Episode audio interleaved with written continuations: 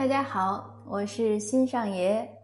开始这一次的新上爷在加拿大有所思。这一次呢，也讨论一个教育，也是算一个生活话题，就是说读博士有什么用？孩子呢，你要不要他将来去读博士？这个话题是怎么起来的呢？就是前两天有一个朋友跟我打电话说事儿的时候，不知道怎么的就说到了博士这个话题，他就说。哎呀，我觉得博士是最没有用的东西，所以呢，我就跟我的小孩讲，你们千万不要去读博士。他呢有好几个孩子，呃，都在上大学，有一个已经大学毕业了，都很优秀。有第一个毕业的呢，还拿的是双学位。呃，当时呢，他跟我讲过他孩子拿双学位的时候，其实我心里还想了一下，哎，为什么没有继续深造？嗯，但是我也就没有再细问。原来呢是有这个这个朋友他自己这个想法，他说呢，然后呢，他说的其实没有错，这个有没有用？从什么角度讲呢？尤其是你在加拿大，呃，那如果是你从收入的角度讲，确实你博士的收入呢不一定就会比水管工高，而且呢，你博士找工作呢一定不如水管工容易找。因为这个这边家家户户基本上都是 house 嘛，那他每家都会有单独的遇到这种水管呀、什么电器啊问题，所以你学电工呀、木工呀、水就是水管工啊，或者修锅炉啊，这些都是非常好找工作，就是也不用找工作，总你只要技术差不多，一年活一年的那个活儿呢应该断不了，就是一年收入个十万十几万，都是很平常的。这个收入就是超过十万这种收入，在加拿大呢绝对算高薪了。就加拿大它那个贫富差距呢比较小。这两天我看消息说，六万加币呢算低保家庭，以前是四万，现在调到六万了。那六万呢，那其实八万以上、十万以上的又算是高收入，因为它那个税上的很高。呃，但不管怎么说吧，就是从加拿大的情况来讲呢。呃，你读博士呢，和你这个收入呢，确实没有什么特别必然的联系。那所以呢，这个朋友就说，他说读博士呢没什么用，这是第一点。那当然呢，他说完呢，可能又想到我是个博士，他说，当然了，我知道你是个博士，我不是说你没什么用，我是说整个这个趋势啊，我说你说的对，因为像我这个博士呢，在加拿大，我也没找到什么，就是这个我就是我没有出去上班。那我没有出去上班的一个主要原因呢，就是我没有找到我想去做的工，对吧？因为我想去大学里教课，可是一个是职位太少，呃，第二个也还是我能力有限。如果我是哈佛毕业的，可能就会更容易一些。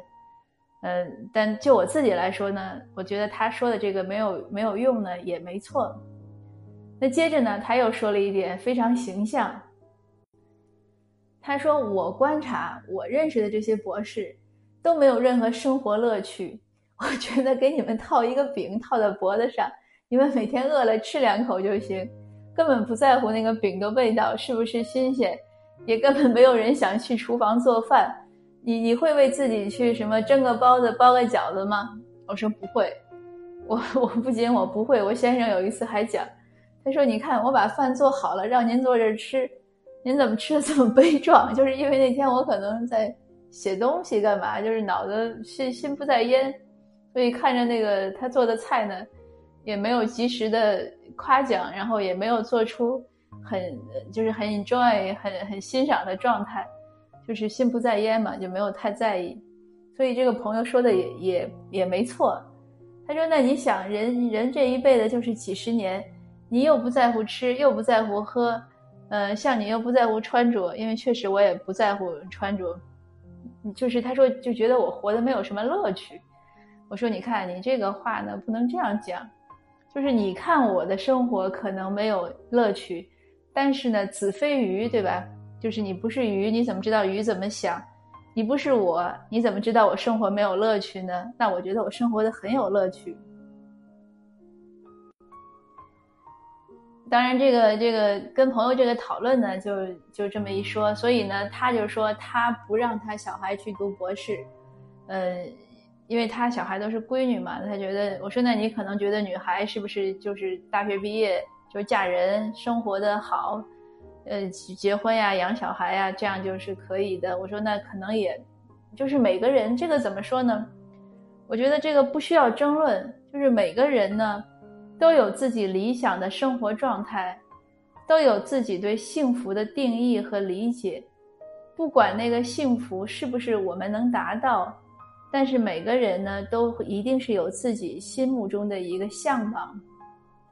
那对于我先生和我呢，我们两个的一个共同点之一，当然我们有很多共同点了。那其中之一呢，就是对这个世界的探究。我们希望很了解很多世界的一些，虽然说没有绝对真相，但是我们也是希望尽量多的了解一些信息。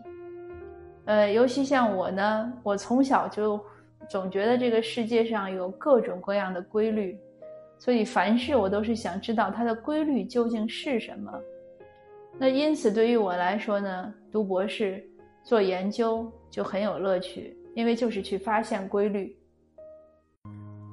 当然了，那个发现呢，就像我一直也有一个观点，就是盲人摸象，因为你没有绝对真相嘛，所以你所谓发现的那些所谓的事实。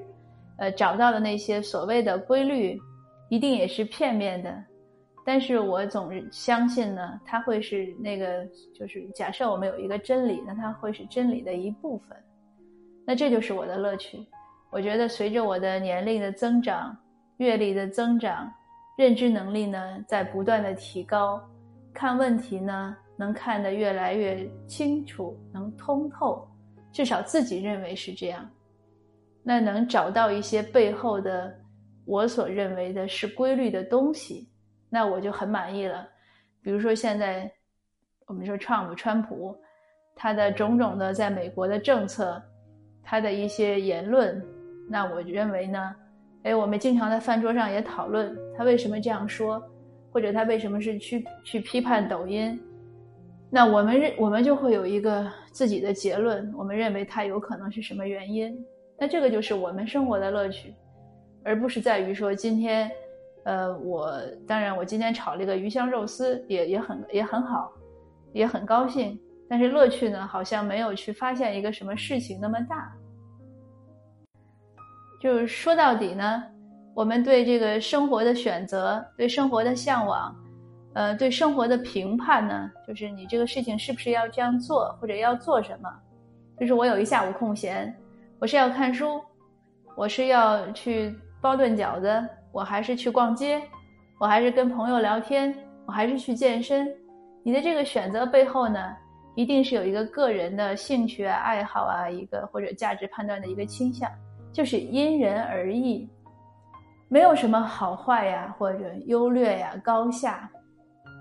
年轻的时候呢，我还觉得，比如说读书，那最初入门呢，都是读小说。后来可能读诗歌、读散文，然后读文史哲的书。那年轻的时候，我觉得读书是个阶梯，会有一个评判。可是现在呢，我觉得其实也也不是不是不需要去评判。你读文史哲的人，并不见得就去比那个读小说的人高级。那个高级是指什么呢？就是你的修养啊，你的认知能力啊，呃，就这些东西不一定就是。会比那个读小说的就一定高到哪里，所以就不用去评判，不用去比较，就是去选你喜欢的。那像我那个朋友呢，他自己就是一个很 enjoy life 的人，他有点空呢，就去厨房下厨，做各种各样的美食，自己吃还不够，因为吃不了嘛，他会做了送人。他有很多亲戚，他都会送，他也特别喜欢请人去家里。然后做好吃的给人家，他说我看到别人吃我就特高兴，那这就是他的一个乐趣。那所以呢，他会觉得就是读博士是个很很枯燥的事情。他说你花个好几年的时间去搞那个事情，最后搞得还对生活没有兴趣了，那有什么好？所以那是他的选择。但是对于我呢？我我们就和小孩讲，因为我小孩呢跟我们也差不多，他对玩呀什么也没有太大兴趣，呃，他也是餐桌上呢，现在讨论主要是他提出来问题，他对很多事情都有好奇，都有很多推测和假设，都想，哎，如果这样会怎么样？如果那样会怎么样？那我们就跟他讲，那也叮嘱他呢要多看书。所以我觉得他的性格呢也跟我们差不多。那我就一直，他爸爸也是这样，我们就是建议他，如果你读书呢能一直读下去，读到博士呢最好。呃，将来你做什么呢？再说，我自己的感受是这样，就是读过博士之后呢，因为硕士也是一样，就是硕士或者博士，因为你要写论文，写论文呢就是一个重新让修正我的思维习惯的一个一个一个过程吧。所以我写写过那几年学术论文之后呢，呃，我自己觉得我的思维习惯有很多变化。呃，比如说思维的这种角度呀，或者就是，呃，叫什么，就是反向性思考啊，什么都会强一点。呃，但是抒情性明显差了。比如说我在写文章，以前很煽情的话可以写出来，现在就写不出来了，总是那种因为所以的一个思路，当然也也相对来说枯燥一些。这个就是得与失。呃，那就是说回教育呢，说回教育就是这样，就是选对你小孩适合的，我觉得就是好的。前几天有一位听友问我，其实是那个话题我讲过的，他就说来加拿大留学学什么专业，我呢就让他听一下我前面讲的话题，道理是一样的，就是什么专业呢？呃，找工作可能都差不多，关键是你孩子喜欢和擅长的。其实，在中国国内也也有类似的情况吧。比如说，嗯，你你让孩子去读博士，读完博士他去高校去执教啊，这样子做研究。那他高校在中国国内更是这样，要求出成果嘛，论文成果。那你写论文，你又不能抄。那真的，如果是你不喜欢写的话，那是个非常折磨人的过程。一天坐那儿八到十个小时，甚至十二个小时，甚至更长时间。你像文科的论文，就是在翻各种文献；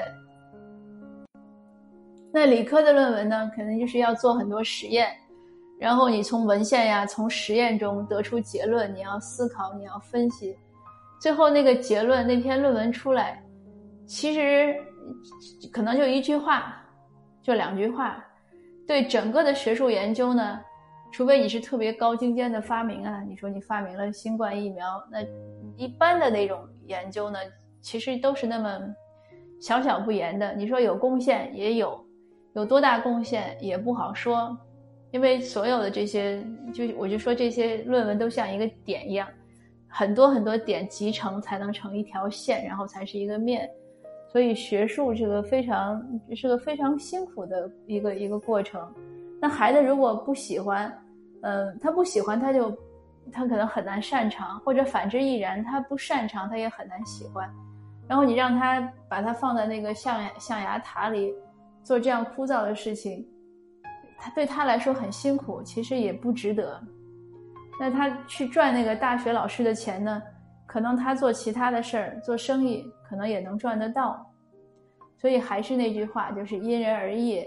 呃，不要去强迫孩子，也不要去为了追风而追风。那个像我那个朋友讲的是真的，这个读完博士呢，可能生活方面确实是比较枯燥，而且收入方面呢，也也没有太大的优势。